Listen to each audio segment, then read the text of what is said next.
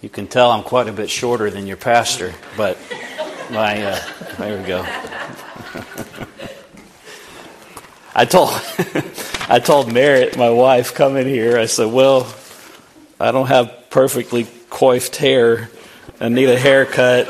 I realize I'm a whole lot shorter than Brother Ben standing here, and uh, probably his shoes are a lot bigger than mine too." Um, I, that's right. I have a Flamingo laptop. I say that jokingly, but also there's there's truth in it. Um, I can't fill Brother Ben's shoes metaphorically. I can't do what he does. Uh, he's your pastor, and uh, he has a special heart for y'all. And I believe that God has called each of us as we are to be used by Him. I can't try to be like Him. He can't try to be like me. And I do know y'all well enough. I, I feel like I'm at home. Um, and I'm thankful for that. I, I want you to know as I start, there's something every time I come here that feels special about coming to Taylor's Chapel. And uh, a lot of that is because y'all prayed for me and my wife at a time that we had a great need. And um, it still overwhelms me sometimes to see her sitting there and fine and now we're expecting our first child and due in February. When I was getting to know y'all, she was paralyzed. That's what God can do. And He doesn't always answer prayers that dramatically, but He always takes care of us. So, I'm humbled. I'm thankful to be here. What's on my heart to preach this morning, if I titled it, would be Leading, Preaching, and Pastoring. This week, I've had what felt like a few different messages sort of swirling around inside my mind and heart. And um, even last night, I didn't feel completely settled on exactly how I should approach this. And so I asked for your continued prayers that I would bring exactly what the Lord would be pleased with and that He'll bring this all together. Because I, I still feel like it's almost like three different messages that aren't quite glued together yet, but God can do that. So if you want to turn with me to Hebrews chapter 11, that's where we'll start. I want to talk about, first of all, the idea of leadership, what a leader is, what a leader does, how a leader behaves. And I think one of the great examples of this in Scripture is this passage we're about to read about Moses. Hebrews 11, beginning in verse 23. We'll read 23 through 30 of Hebrews 11.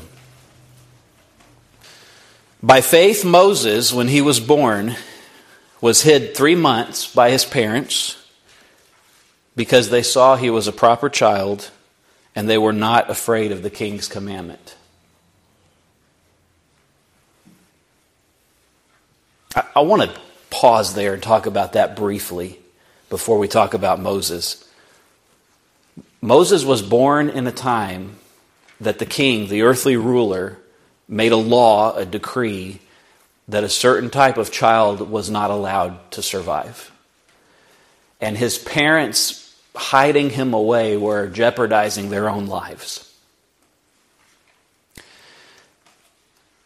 And it says that they hid Moses because they weren't afraid of the king's commandment. You know what they were more afraid of or more concerned about? What was pleasing to God.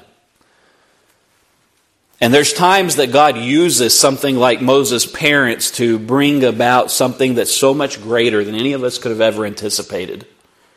Moses not only was used by God later to deliver the people Israel from Egypt, he was part of that deliverance of the people through Egypt as part of the lineage of how Jesus came. He had one of the most important jobs that ever existed and it started with the leadership of his parents, his parents being willing to do what was right, even though it didn't fit the, the command or the culture of the time. 24th verse By faith, Moses, when he was come to years, refused to be called the son of Pharaoh's daughter choosing rather to suffer affliction with the people of God than to enjoy the pleasures of sin for a season, esteeming the reproach of Christ greater riches than the treasures in Egypt, for he had respect unto the recompense of the reward. By faith he forsook Egypt, not fearing the wrath of the king, for he endured as seeing him who is invisible. Through faith, he kept the Passover and the sprinkling of blood, lest he that destroyed the firstborn should touch them. By faith, they passed through the Red Sea as by dry land, which the Egyptians, essaying to do, were drowned. And then by faith, the walls of Jericho fell down after they were compassed about for seven days. These examples of faith. But we also see in here examples of leadership. And I, want us to just Maybe this part of the message will be more of just a teaching or a reflection type thing. But the first thing that I saw in reading this passage is a good leader recognizes and embraces that there are things that are more important than his own personal comfort. Mo- Moses' parents laid this example of leadership, of surrendering to God. They recognized that there was something more important than their own lives. And then Moses, when it says when he came of age, he chose not to be called the son of Pharaoh anymore, or Pharaoh's daughter. Let's, let's remember Moses' situation in life at that time. He had been spared by his parents. He had been uh, raised partly by his mother for, for probably a couple years, and then by Pharaoh's daughter. She had compassion on him. God stirred in her heart to have compassion on him. And then he was raised as a prince of Egypt. For all intensive purposes, he was an Egyptian. Not by blood, but by lifestyle. And when he got old enough, he rejected all of that. He was jeopardizing his life. And not only was he jeopardizing his life, he was choosing a life of exile and discomfort over lavish riches. He went from being royalty to wandering around in the wilderness. A good leader does not put his own personal comfort ahead of the job. We see that with Moses. The next point that I see is a good leader is willing to make hard decisions for the good of the people in his care. A good leader is willing to make hard decisions for the good of the people in his care. We see that in the life of Moses, not just in, in this passage, but as we think about his life. He was exiled from Egypt. He spent about 40 years before he ever came back to get the people out of Egypt. And then they spent another 40 years in the wilderness wandering around on a journey that should have taken a couple of weeks. But Moses was willing to make the hard decisions for the good of the people that he had been entrusted with. Even when it wasn't comfortable, even when it didn't seem to make sense, even when it didn't seem to be beneficial, he wasn't a perfect man. In fact, he sinned against the Lord in such a way that God said, You can't go into the promised land. But he did his best with God's help to try to do what was best for the people, not for himself. And a good leader at the same time. See, Moses took everything on himself in the beginning. He was the appointed representative of God. He was the appointed leader of God. He served as the mediator. He was a type of Christ. He was an example of all the things that Jesus would do for us. And in the beginning, he literally went between the people and God. They would come to him with their problems. They would come to him when they sinned grievously and God wanted to destroy them. And Moses would go to God on their behalf and beg for his mercy. And not only that, but he served as the go between between God and the people. The people were too afraid to be in the presence of God. Moses went up into the mountain, heard the voice of God, felt the presence of God, spent time in his spirit, came back down and conveyed to the people what God wanted. And in that way, Moses was an example or a type of Jesus to come. But there came a point when he realized that he couldn't do it all. And that leads me to the next point that I thought about reading through this passage. A good leader, especially a good spiritual leader, recognizes that his strength is not of himself. There is a limitation to your strength as a good leader. Ben and I have had that conversation many, many times. And we both have a tendency, your pastor and I, we both have a tendency to drive ourselves, to push, to, to, to, to strive, to try to accomplish or achieve what, whatever it is in our heart. And we've had this conversation. My brother one time told me this, and I told it to Ben, and I think he has it on his calendar as a yearly reminder. My little brother told me a man can do anything, but he can't do everything. Moses realized that. He could be used by God to do just about anything.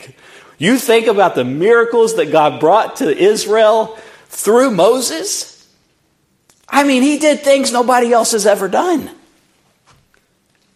He came in boldness. He came, I say this sometimes, a, a one line sermon and a stick before the most powerful man in the world.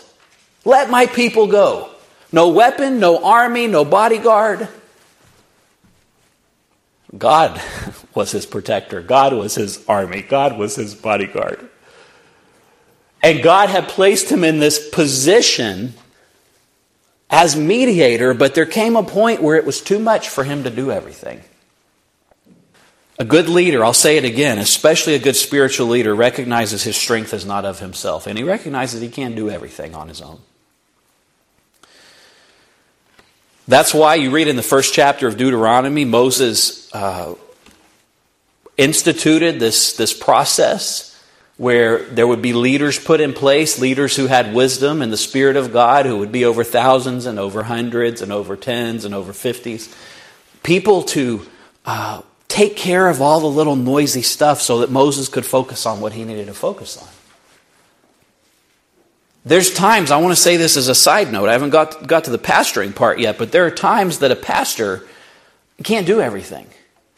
And people in the church need to pick up and do different aspects or jobs or things so that he can focus on what he needs to. That leads me to the next point. A good leader spends time alone with God. A good leader spends time alone with God, seeking to understand both reality and the will of God. I preached last Sunday a message called Be Strong and Courageous. And we looked at the life of David and how he came strong and courageously and defeated Goliath. He, part of how he could do that is he had been alone with God, not just seeking to understand God's will, but understanding what reality was. I won't get into the message I preached last week. You can listen to it if you want to, it's online. But but God brought somebody from somewhere else to face the problems that Israel was facing because the ones who were entrenched in preparation and battle against Goliath had uh, influenced and infected each other so much with their fear that they no longer knew what reality was. They literally thought it was impossible to overcome Goliath. God brought somebody from somewhere else who had been alone in his presence out in the fields with sheep to come and see what was going on and understand what reality really was. God hasn't changed. Who is this uncircumcised Philistine? Our God can defeat him. A leader, a man of God, a preacher, a pastor, a father, a mother, none of us have that type of um, perspective and power unless we spend some time alone with God. David would have been completely different, probably ineffective if he had been in the army beside his brothers and under Saul and there in the perpetual noise. He had been alone with God, and that's how he was effective. Jesus gave us that example. He was the, the best person who ever lived. He was God in the flesh. And one of the first things we see him doing when he begins his earthly ministry is he was led by the Spirit into the wilderness to be tempted by Satan he spent time alone. 40 days, not just alone with God, but being tried so that he would feel all of our temptations and all of our problems. But Jesus gave us that example of being alone with the Father. There were so many times that he got away from the noisy crowds, from the people that he was taking care of and helping and encouraging, and hopped on a boat. He would get on the little boat and go across to the other side and get away from the people. He had to be alone sometimes. A good leader has to spend time alone with God. I could give you more and more examples of how that was necessary for God to be able to work with and influence people. The final thing that I want to talk about as far as leaders is a good leader, he, also seeks wise counsel. In the multitude of counselors, there's safety. We're taught that in Scripture. But there are times that leaders with good intentions seek earthly counsel and rely too heavily on it.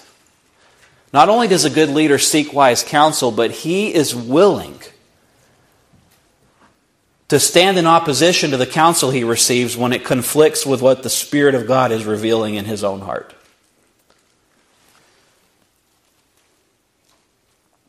You could say it this way a good leader is filled with the spirit of wisdom. I have had the, the, the privilege and the difficulty of working for some very bad managers and a couple of exceptional leaders. And there's a huge difference. Even though my job was a secular job, it wasn't a church setting, my bosses weren't pastors, there's still so many parallels. And I think about some of the poor managers that I worked under, and almost none of these characteristics I just described applied to them. I think about some of the exceptional leaders that I worked alongside of, and they changed my life. They recognized things were more important than their own personal comfort. They looked out for their team. They were willing to make the hard decisions. I, I had a, a, a supervisor one time, and I sat outside of his office. And so, even though, even when people would come in, he would close the door, I could sometimes hear what was going on. And I heard the behind the scenes battles he was fighting for us. And I saw the way when we would have team meetings that people would be so hard on him, and I would sometimes take him aside and tell him, listen, you don't know what he's been doing for you. You don't know. I've been hearing it. He's been fighting battles you don't even know about. That's part of what a good leader does. He's behind the scenes. And when you extend it to a spiritual leader, to a pastor, he's behind the scenes, interceding with God, praying, uh, begging God for help, trying to get advice from wise people, doing all these things to try to help the people underneath him. He's filled with the spirit of wisdom. Let's go to the next part of the message. And if you want to mark it in your Bible, 2 Timothy chapter 4. I'll begin reading in verse 1, 2 Timothy chapter 4. Paul's writing to Timothy, says, I charge thee therefore before God and the Lord Jesus Christ, who shall judge the quick and the dead at his appearing and his kingdom. Preach the word. Be instant in season and out of season. Reprove, rebuke, exhort with all longsuffering and doctrine. For the time will come when they will not endure sound doctrine, but after their own lusts they will heap to themselves teachers having itching ears. And they shall turn away their ears from the truth, and they shall be turned unto fables. But watch thou in all things, endure afflictions, do the work of an evangelist, make full proof of thy ministry. For I am now ready to be offered, and the time of my departure is at hand. Paul uh, the spiritual father in the faith of Timothy, is writing to his younger brother, a newer preacher, and giving him, I think, what he believes is some of the most important advice he could ever give to a young man. Because Paul recognizes he's not going to be alive much longer, he's going to die soon. And in light of that, he's saying, What do I need to tell this person who's going to keep preaching the gospel after I'm gone? And this is what he tells him preach the word. And we're talking about preaching now. Preach the word. What does it mean to preach? If you look at that Greek word uh, that we have translated here as preach, it means to proclaim after the manner of a herald. Always with the suggestion of formality, gravity, and an authority which must be listened to and obeyed. It can also mean to publish, to publish, to proclaim openly something which has been done. It was used of the public proclamation of the gospel and matters pertaining to it. It was made by John the Baptist, by Jesus, by the apostles, and other Christian teachers. Preaching has this connotation of coming with some authority and telling the people who are listening about a reality they may not be aware of. You remember when the the heralds of God, the angels, came to the shepherds and announced the birth of Jesus. They told the shepherds about a reality that they weren't yet aware of. They didn't know it was, they told them. That, that's what a herald does. And there's this I think it's a disturbing movement in churches today, eh, in modern Christianity, that, that overemphasizes preaching expositorily from the written word and completely dismisses heralding a revelation from God to the people. Now, don't misunderstand me. I, I, I don't have the authority to compose scripture. That's done. This Bible, this, this part between two leather covers, this is the written word of God that holy men of God were inspired to compose by Him. And what I do when I preach is not the same thing as what Jesus did or what Matthew or Mark or Luke or John. It's not, it's not on the same level. And yet, this is what I want to talk about in this part. There's still, it's necessary to have an express revelation from God when you preach. It's not just pulling out this book, reading the words, and then academically telling you what the verse means. There should be something alive about it, at least part of the time. There should be a sense of authority. There should be a sense of awe, at least part of the time. When I listen to men of God preach, not every single time because we're human, but there is a sense that it is weightier and heavier and more serious than just the words they're saying. We have this example with Jesus and the people didn't even realize who he was on the road to Emmaus. They were talking with him. They, they didn't intellectually fully understand, but there was something about what he was saying that was powerful and alive that later they looked back on, and this is how they expressed it. Did not our hearts burn within us as he talked with us? When you hear a God called man bring something from the heart of God to the people, many times it will be deeper than something like just fascinating in your mind. It'll be more than that, and maybe not until later, maybe until years later, you might look on, back on it and say, There was something stirring inside of me. There was something deeper than just thoughts. There was something deeper than just teaching. There was something even more real.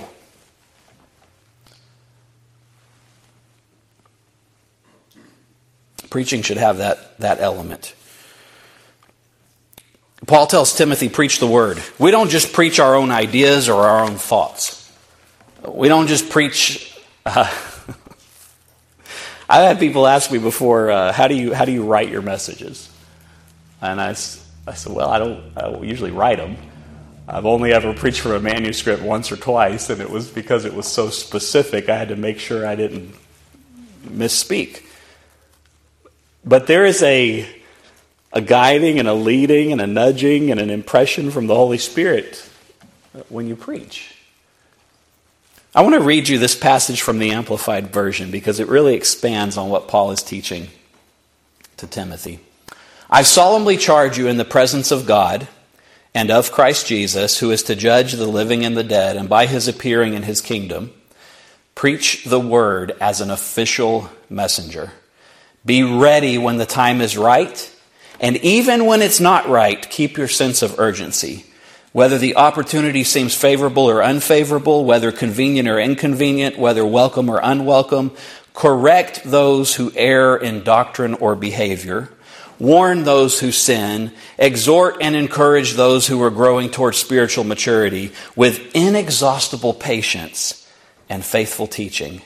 For the time will come when people will not tolerate sound doctrine and accurate instruction instruction which challenges them with God's truth, but wanting to have their ears tickled with something pleasing, they will accumulate for themselves many teachers, one after another, chosen to satisfy their own desires and to support the errors they hold, and will turn their ears away from the truth and wander off into myths and man made fictions and will accept the unacceptable.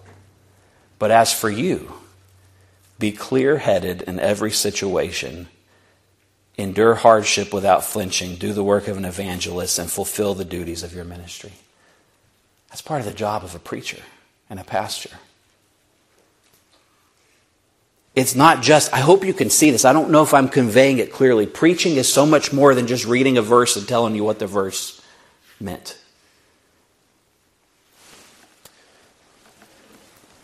One of the Old Testament scriptures that I often quote says, Without a vision, the people perish. Y'all know that one? I usually hear it used when people want to start some type of vision with, the, with a group or some type of building program or they want to accomplish something. Without a vision, we'll perish. We need a vision. And that, that's okay. But, but what it actually means, what, what the verse says in the original is where there is no direct revelation from the Lord, the people cast off restraint. Preaching should include a direct revelation from God. I believe you have that with your pastor and you sense it. Maybe not every single time he stands, but what a blessing it is to have a man stand in this place and bring a revelation from God. And if you've sat under preachers, I put quotes because I think there are some well intentioned people who say they're preachers and they, they kind of picked it like a job or a career and went and studied, and there's no, there's no stamp of God on their life, there's no anointing of the Holy Spirit, there's no fire in what they say. If you've sat under that kind of preaching and, and found how tiresome it can be because there's a lack of revelation, you realize how special it is to have a man preaching revelation from God. It's not revelation that stands in contradiction to the written word of God. If we ever think God has told us something that contradicts Scripture, it's simple. We're wrong. That's easy. But it is a revelation from God that brings the living word out in a deeper and more personal and more purposeful way than if you just read a verse. The Holy Spirit does that. He does that to our own hearts as well, but He does it especially through His called messengers. When I talk about what preaching is, we, we have to first say it's not preaching if it's not a preacher.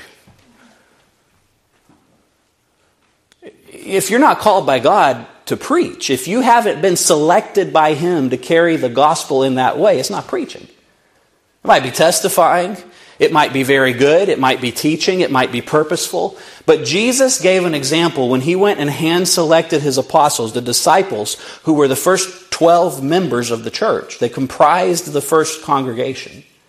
He actually called them out, took them from their vocations, from their life obligations, and said, Come follow me. Now, there's an, uh, a sense to which that applies to all Christians. God calls us out and says, Come follow me. But there's a, a double sense to which it applies to a preacher that even after God has saved you, I remember when God called me to preach. I remember where I was sitting. I remember how I felt.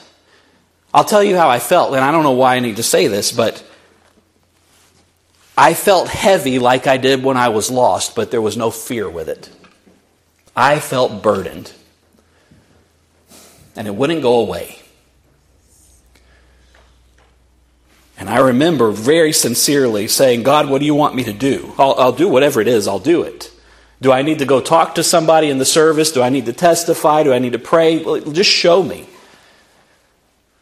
And I got to the point of really wanting to know, and then I said, oh, not that.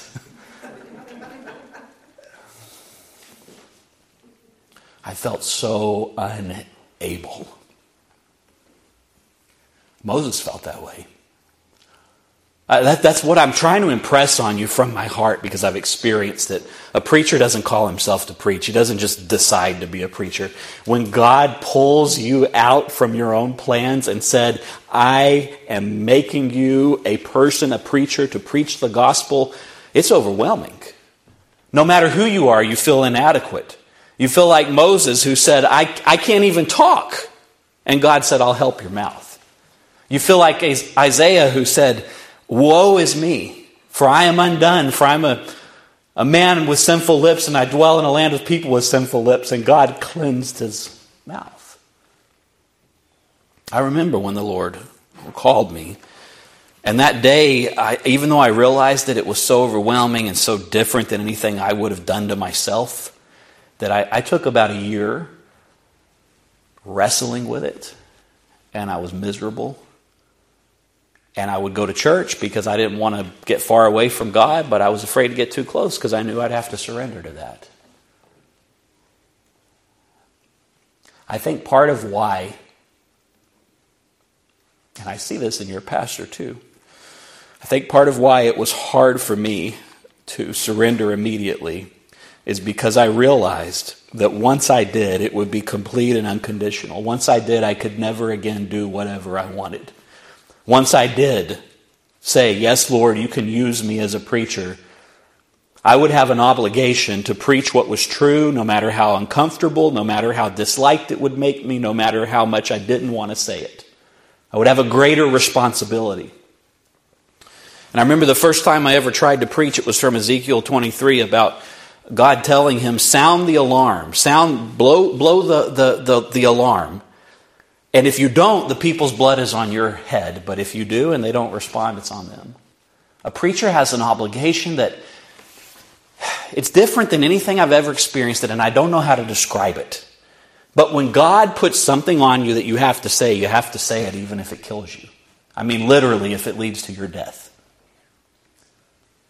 If it leads to people not liking you if it leads to people in the congregation misunderstanding, and that happens. And I'll talk about that more in a moment. But preaching comes from a person that God has hand selected and called out and set apart. We preach, as, as Paul told Timothy, preach the word. That is what we preach. The gospel, euangelion in Greek, is the good news. But the good news is not just some health, wealth, and prosperity. It's not just some moral therapeutic deism. It is the good news of Jesus, which this is, this is actually how it appears. This, this is the gospel. You're a mess. Your life is broken. The world is broken. You can't do it on your own. Jesus can help you.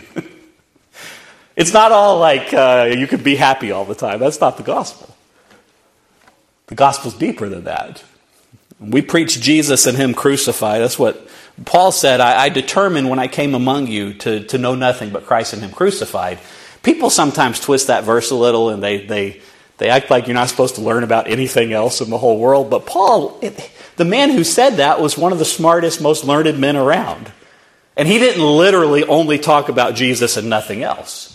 He preached truth that drew people to Jesus. Do you remember when he his heart was stirred within him, and he went to the Areopagus, and he was in a pagan culture where there were false gods, probably hundreds of them, and he came across this inscription that said to the unknown God. And he said, When I was walking through, I saw your inscription to the unknown God, and him I declare to you. In him we live and move and have our being, as your own poets have said. Paul used false religious literature to convey truth to them so they could understand it. He didn't just come in there saying Jesus, Jesus, Jesus. He preached truth in a way that could be grasped by them. And so when he says, I came among you preaching Christ and Him crucified, it's everything that God reveals to get to the hearts of men. Not just John 3:16. The gospel's so much deeper than God sent his son into the world. Everybody who believes is saved. Do you believe? Yep. Okay, you're a Christian. It's so deep, much deeper than that. And you know it is. Jesus is the foundation of what we preach. He is the substance of what we preach. He is the purpose of what we preach. And everything we preach is an ultimate desire to draw people's attention to Him to the Messiah. John the Baptist preached, and there was a time when Jesus was walking up and he said, Behold the Lamb of God who takes away the sin of the world. But he preached a whole lot of messages before that where he said, Repent, for the kingdom of heaven is at hand. You see what I'm saying? It's more than just talking about Jesus, it's talking about truth. We, how should we preach? We see in this passage, and I want to just reflect on a little bit of that. Obviously, we should preach with love. If a preacher doesn't have the love of God, I've seen some preachers preach in an angry posture, and probably I've even done that at times. It's not effective. It must be motivated by love. And I want to talk about the other side of that coin, though, because we live in a culture where people think if you say anything to make them feel uncomfortable, it's not loving. And that's simply not true. Sometimes the most loving thing you could ever do to a person is to tell them a truth that makes them uncomfortable. I've used this analogy many times, but think about it this way. If you had a family member who you knew was suffering with cancer, and for some reason they weren't aware of it, the best thing you could do is make them uncomfortable. That's a scary thought, but it's better for them to know the truth about it so they can take appropriate steps to try to mitigate it. If I, as a messenger of God, am aware of, or even if I'm not aware of, sometimes He burdens us to preach things that we don't even know about. I've had people come up to me sometimes after preaching and saying, How did you know that about me? And I'll say, I don't even know you. What are you? i t- I've never talked to you before. I don't know anything. But that's part of the, the revelation of the Spirit. But there are also times that a pastor is obligated to preach about issues that are present, even if he doesn't want to, and even if it makes you uncomfortable. It's part of his duty. Of course, you preach with love, but you also need to preach with boldness. And you'll see why this is so important to me at the end of the message.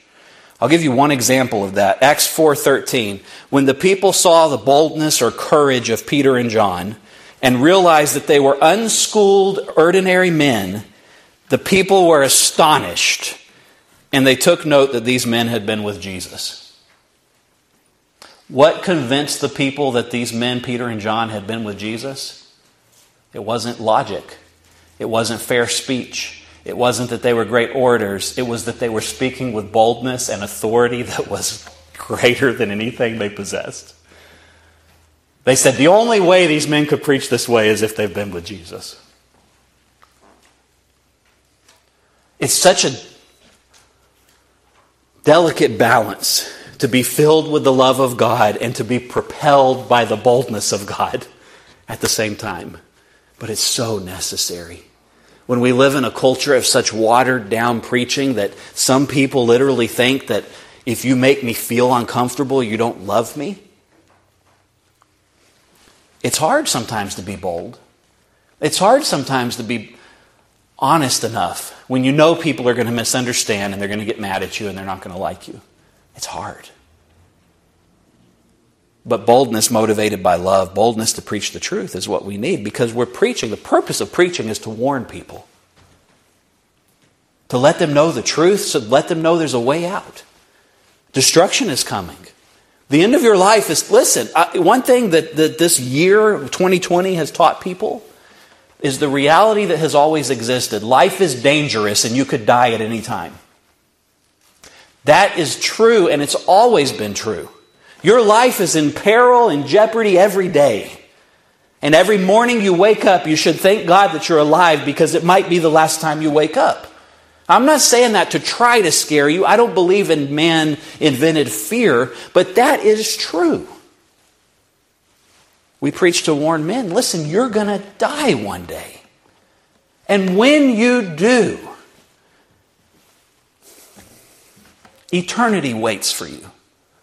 And you are going to spend eternity either in the presence of God or suffering in darkness and pain. That's heaven and hell. That's truth. And people don't want to hear about it because it's uncomfortable.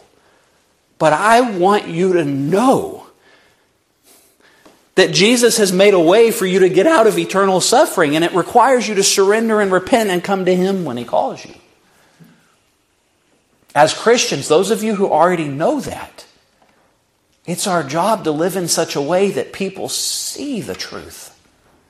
That this life is not all we have, that there's something coming after this that's going to, this life is a drop in the bucket or a speck on a, on a timeline.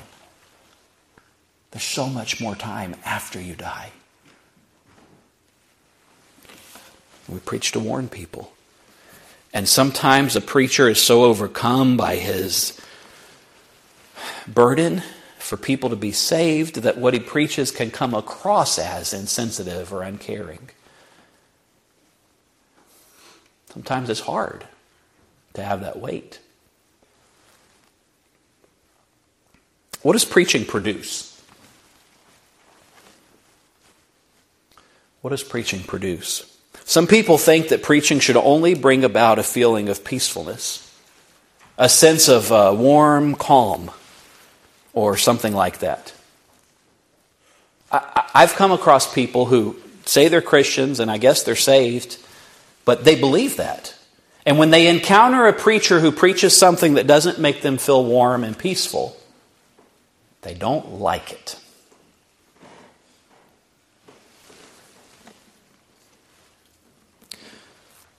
Another growing trend I've seen in modern religion is this expectation that a preacher's main job is to help everybody get along. That's dangerous. And as much as I like for people to get along, as much as your pastor likes for you to have harmony and peace and get along, that's not our primary job. Our job is to preach the truth. Our job is to bring the revelation from God. Our job is to teach and expound on scriptural truths. And sometimes that doesn't make you feel warm and fuzzy. Let me prove it to you with Scripture. I've had people tell me some messages I've preached that that was, you shouldn't. I've even had people say this I agreed with everything you say, but it shouldn't be said in church because it's divisive. Let me read you what Jesus taught. And I want to expand on this. I don't want anybody to take it out of context. Luke 12, verse 49, Jesus speaking. I came to send fire on the earth, and how I wish it were already kindled. But I have a baptism to be baptized with, and how distressed I am until it is accomplished. Do you suppose that I came to give peace on the earth? I tell you, not at all, but rather division. For from now on, five in one household will be divided, three against two and two against three. Father will be divided against son and son against father, mother against daughter and daughter against mother, mother in law against her daughter in law, and daughter in law against her mother in law. Whew, that's heavy. Let me give you another time Jesus said something similar. Matthew 10, beginning in 34. Do not think that I'm come to bring peace on earth. I did not come to bring peace, but a sword. For I have come to set a man against his father, a daughter against her mother, and a daughter in law against her mother in law. A man's enemies will be those of his own household. He who loves father or mother more than me is not worthy of me, and he who loves son or daughter more than me is not worthy of me. And he who does not take his cross and follow after me is not worthy of me. He who finds his life will lose it, and he who loses his life for my sake will find it. Let's talk about that for a minute. Jesus, the Prince of Peace, said, I didn't come to bring peace, I came to bring a sword. He said, Some of you think I came to bring unity. I didn't. I came to bring division. What was he talking about? Because the Spirit of the Lord does produce unity among people who are interested in conforming their lives to the light of the Holy Spirit. And for everyone else who are interested in doing whatever they want that's not conformed to the Holy Spirit, it's, it, they don't like it. There is a division that happens. We even see this taught in the Old Testament. Come out from among them and touch not the unclean thing. Be ye separate, says the Lord. There is a separation between the people who submit themselves to the revealed will of God and those who choose not to. I can't tell you the number of people that I've talked to who told me about a powerful conversion, a birth with Christ, where they went home to their families and got in a fight. Some of my best friends, God did something in their heart. They wanted to go home and tell their parents, and it was a fight. I met a man from Indonesia one time who was saved. This is worth telling. He got very sick. He was over here studying uh, school, and he got really sick, and he was hospitalized, and he had these acquaintances from the college that were Christians, and they always tried to talk to him, and he was always, uh, he grew up, he was a Muslim. And they came to him in the hospital and they said, Can we pray for you? And he said, No. But he was too weak to do anything about it, so they prayed for him anyway. And God saved him. You know what he told me with tears? He said, I can't go home to my family or they will kill me. That's when I was in college. I didn't come to bring peace but a sword. That's what Jesus said. Now, his purpose wasn't to come and cause division. His purpose wasn't to divide people's house. His purpose wasn't to make children dislike their parents and parents dislike their children. His purpose was to preach truth. He said, I am the way, the truth, and the life. Anyone who comes to the Father has to come through me. But he recognized the reality that if I preach truth, if I live truth, and not just live my truth, but if I am truth, the truth, that's going to divide people because not everybody wants that.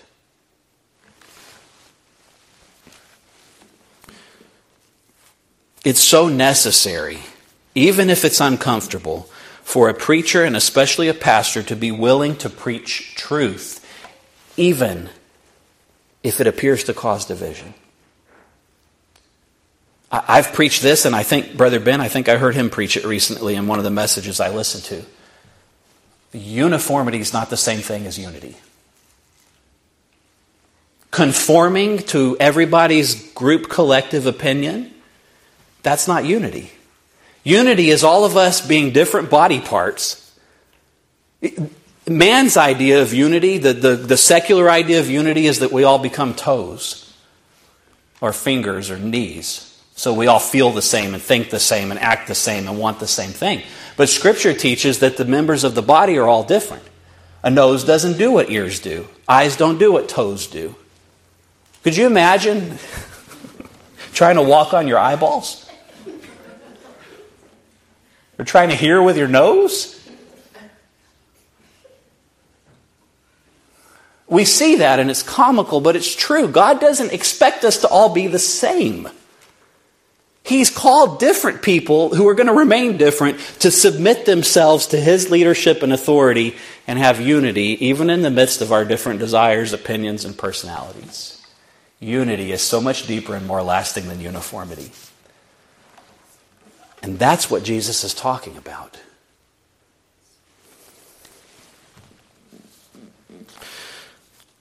I've talked to people who this happens often. A, a family, they're not Christian, they don't know the Lord, maybe they don't go to church, and, and maybe a neighbor or somebody picked up one of the children and took them to revival, and, and the child was saved, went home, and there was this big fight. And then later, God kept working. The parents became saved, and the siblings. It was like that with my grandfather. His mother was saved after he was. That's when the real unity starts. But it came as apparent disunity in the beginning. I'm going to wrap up with this, talking about pastoring for a moment, and I've alluded to a few things. First of all, a pastor can't be a pastor if he's not a preacher. He, he might be a decent CEO, he might be a pretty good church leader, but he's not going to be a pastor if he's not a preacher.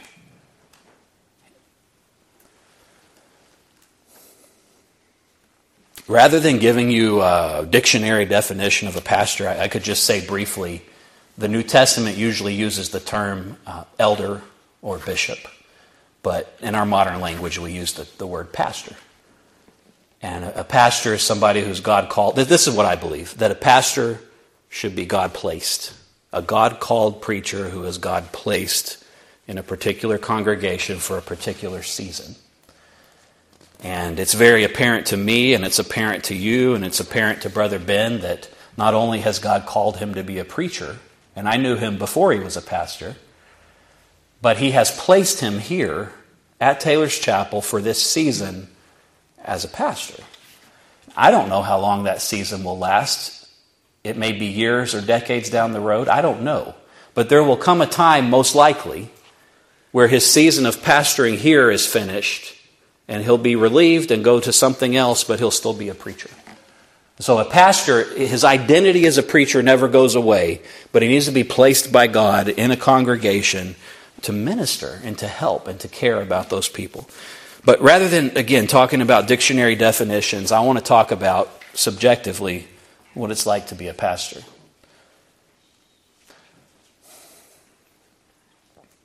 God called me to preach. I told you a little bit about that. And I feel like my identity as a preacher. I'm not pastoring currently. That's okay. I haven't stopped being a preacher. I tried to pastor for eight or nine years.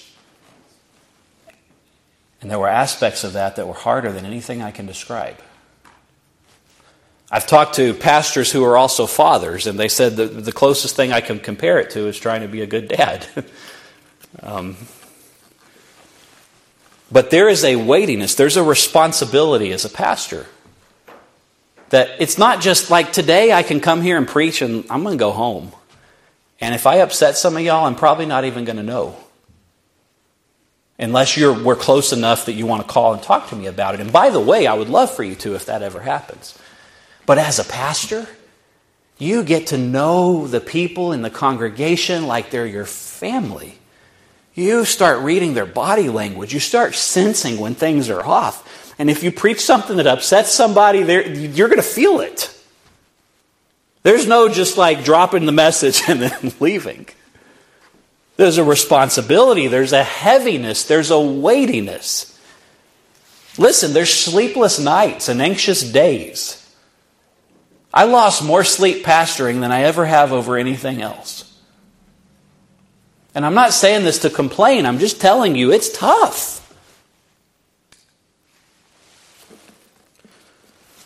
You agonize at times over whether the congregation is receiving what they need. You feel inadequate. You don't feel good enough. You don't feel like you have enough. You get up and preach and you feel like you fall flat on your face sometimes. You never feel like you quite did what you should. Somebody's always mad at you. That's pastoring. Somebody always misunderstands something. Or there's some type of division that shouldn't be there, or there's some type of disharmony, or there's some marriage in shambles, or there's some brother and sister who won't get along, or there's some person who won't come to church because some other person hurt their feelings. And, and all of, I'm not saying it flippantly, I'm saying it because I don't like it. It's hard. I love preaching. I didn't like pastoring. I will again if God places me somewhere, but it'll have to be from Him because it takes a special grace that I don't possess. You know, before God called Ben here to this church, He told me, I'll never be a pastor. He probably told you all that too. But God had a plan for him to be here. But we had talked about it. He had seen it in other people and he understood there's a weightiness, there is a, a aspect of pastoring that's not rewarding. It's not fun, it's just hard. I want you to know that.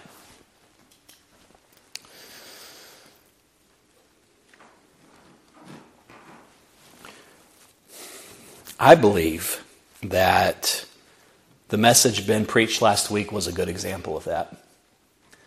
And I want you to know, as somebody who doesn't come here all the time, as somebody who loves you, I mean, y'all feel like family to me. But I want you to know, like, you may not understand how hard it is to preach a message like that. And, and you, you might not understand if you don't quite agree with everything he said, or even if you do agree with everything Brother Ben said last week. It's hard to feel an obligation and a duty and a burden as a pastor. And by the way, I, I haven't talked to him since then, and this he didn't tell me to come here and you know try to make you like him better. Y'all already like him enough. But this is on my heart. Because the enemy is always trying to take little things and separate us and divide us and, and make something bigger than it is. And I, I want you to understand, if you don't see it, his heart in a message like that. We've had conversations all year, sometimes in tears, about how churches need to respond to this COVID issue. It's hard and there's no clear answers. And he did his best. I've listened to the message multiple times to, to, to see. I believe he did his best to try to preach what God put on his heart. It wasn't perfect because he's not perfect. And there might have been points that we don't all agree with. But there, there should be room for, for grace in messages like that because there's a weight and a burden and a need as a pastor to try to bring health and healing and teaching to a group and not know really how to do it. I guess I just want you to know like, I've had to preach messages like that. and It's hard because it's polarizing. It's like people are either like, yeah, yeah, I agree, or the exact opposite. There's not a lot of in between. These days, there's not a lot of pastors who will preach that way. Not just masks, not just COVID, not just the things we've seen in 2020, rioting and race relations and all this other stuff, but a lot of pastors won't talk about anything controversial. That's dangerous. And I hope you realize, even if sometimes it makes you uncomfortable, how blessed you are to have a pastor who's willing to talk about hard things. It's necessary.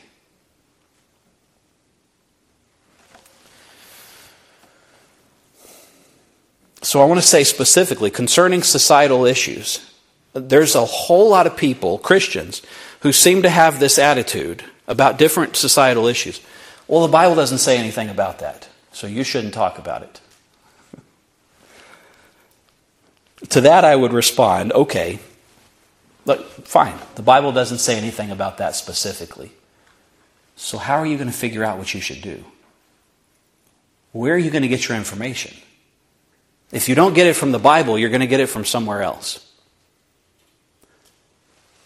And part of a pastor's burden and duty and obligation, this is the part that's so hard, is to help people rightly divide the word of truth, rightly understand the written word of God. Because there are a lot of things that this Bible doesn't specifically talk about. And yet I believe God has given us a guidebook for our lives in this Bible. I believe God has expressed His will for all kinds of situations that might not be spelled out explicitly, but God's uh, underlying will is clear. And so sometimes it's hard as a pastor when you know you need to preach about something that's not specific. I mean, the Bible doesn't say what to do about these different things. And the best thing, we, the only thing we can do as a pastor is when God burdens us, we spend a lot of time with him. We try to study. We try to talk to wise people. We, but ultimately, we have to try to hear from the Holy Spirit and bring what we feel he's burdened us with. It's so necessary. The pastor, this is scriptural, he must be apt to teach, able to teach. There are times that it's his obligation to combat false doctrine, to expose logical fallacies, and to stand against scriptural and practical falsehoods. Last week's message was an example of that expose logical fallacies, combat false doctrines, and stand against scriptural and practical falsehoods.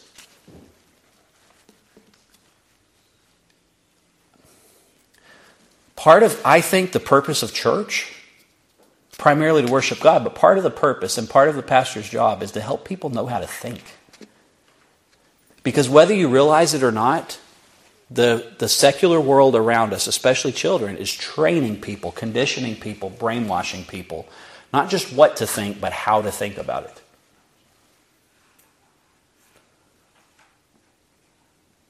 And if God's people don't counterbalance that, not through being extreme, but through being willing to speak truth, who, who's going to? Who's going to do it?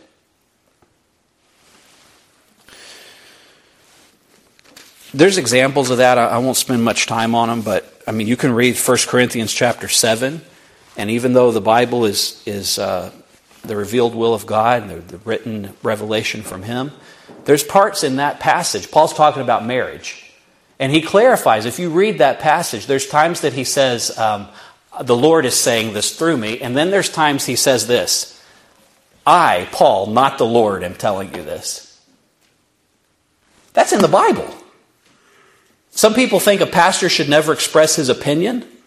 But sometimes all we can do is look at Scripture, spend time with God, try to understand what's true, form an opinion, and, and, tell people. And you know what? Our opinions can change. But Paul, even in the Bible, said, I'm, I'm telling you my opinion.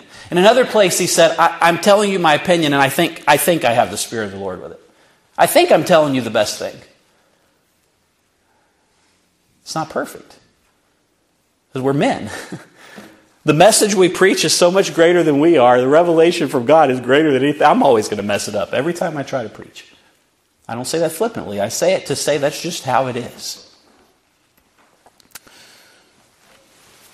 So I want to say this in conclusion Christians are humans. Humans compose society, and society influences humans and what they experience, and therefore that affects the church body. And the Christians inside of the church are humans who are influenced by society, and so preachers have to be willing to talk about societal issues. We have to. I don't think that's all we should talk about. Jesus should be the primary focus. Scripture should be the primary thing that we spend time on. But what, what is the point of Scripture if there's no practical application? If you never learn how to live in the world from the Bible, like, it's great to come here and exposit from Scripture and say, oh, this is actually what this word means here. It didn't really mean this thing. But if you never understand, okay, what am I supposed to do with the other 95% of my time? How do I apply the truths? So it's necessary to do that. We're called to be light and salt, aren't we? Have you thought about what those two things are, what they do? And that starts with the preacher and extends to everybody in the congregation. Jesus taught us you're the salt of the world. If the salt loses its savor or its saltiness, if you stop being salty, you're not good for anything except to be thrown on the ground and trampled under people's feet. That's pretty heavy. We have a culture, including among religion, that teaches us that the best thing we can do is to get a little less salty so we don't make people uncomfortable. Water down our salt enough that the non salty people can tolerate it. And then everybody can all blend together. And then after we spend a lot of time not being very salty, maybe they'll listen to us. Listen, you know when salt is in your food. And this was a time when salt was used as a preservative. Have you ever had country ham? It's a whole lot different than city ham, isn't it? You know it's salty. And if it's not salty, it's rotten. Right? Because it hangs and grows mold on the outside. If that, if that ham doesn't have enough salt, it's not safe. If churches don't have enough salt, they're not safe. If pastors aren't salty enough, you better watch out. I'm not saying we should stop being loving, but we're called to be salt. The other thing we're called to be is light. Anytime there's light, it is unmistakable. And what light does? It dispels darkness. It scatters darkness. When there's light, it's like the darkness runs out of the way of the light. Have you ever been in complete darkness? I'm not sure if I have. I think I might have been. But it's hard to know because there's so much light around us. But the darkest place I've ever been, I mean, visually, it's like, I don't know, it's like almost deafening. Because it's, our lives are never like completely dark. You know, I get out of bed and I say it's dark, but I can see to get to the bathroom. That kind of thing. And again, we're called to be light. We're not supposed to hide our lights under a bushel. You know, sometimes, and again, the culture, this, this tolerance thing that has influenced people so much, tolerance is not the same thing as love. And the best thing I can do as light, what did Jesus say? Let your light so shine before men that they may see your good works and glorify you. A light should never be camouflaged. Sometimes we think the best thing we could do is, is like cover ourselves up with something so we won't be too bright because it's going to make people uncomfortable. That's not our job. Our job is to be as bright as God made us, lovingly. But if we're not going to be light, who is? I want to read you this as I finish. This, this is the end of the message, but After I listened to Ben's message, I wrote him a letter. And I want to read it to you. I said, My dear brother Ben, I wish there was some way to convey to you the sincere appreciation I have for your standing and delivering the message the Lord gave you. If you have a chance to listen to my message from this past Sunday, you'll hear me say something like this to the congregation. If you pray for me, don't pray for me to have a more comfortable life. Pray for me to be bold. I talked about how my heart's desire is for the Lord to raise up warriors, men who will stand Men who will follow the dictates of their conscience rather than melt into the cultural milieu. Men who will seek the direction from the Lord first and then and foremost. Men who will live courageously and boldly. Men who will remember and live by the words God spoke to Joshua only be strong and very courageous. As I was with Moses, so I will be with you. Brother, words can't adequately convey to you the depth of my desire for God to raise up a generation of courageous servants. Little did I know he was already starting to answer my prayers the very same Sunday morning that I preached. When I preached, Be strong and courageous, because little did I know you, my dear brother, were already being very strong and courageous. You get it? Your pastor's not perfect. You know that. He's one of my best friends. I know that. Sometimes we disagree. So what?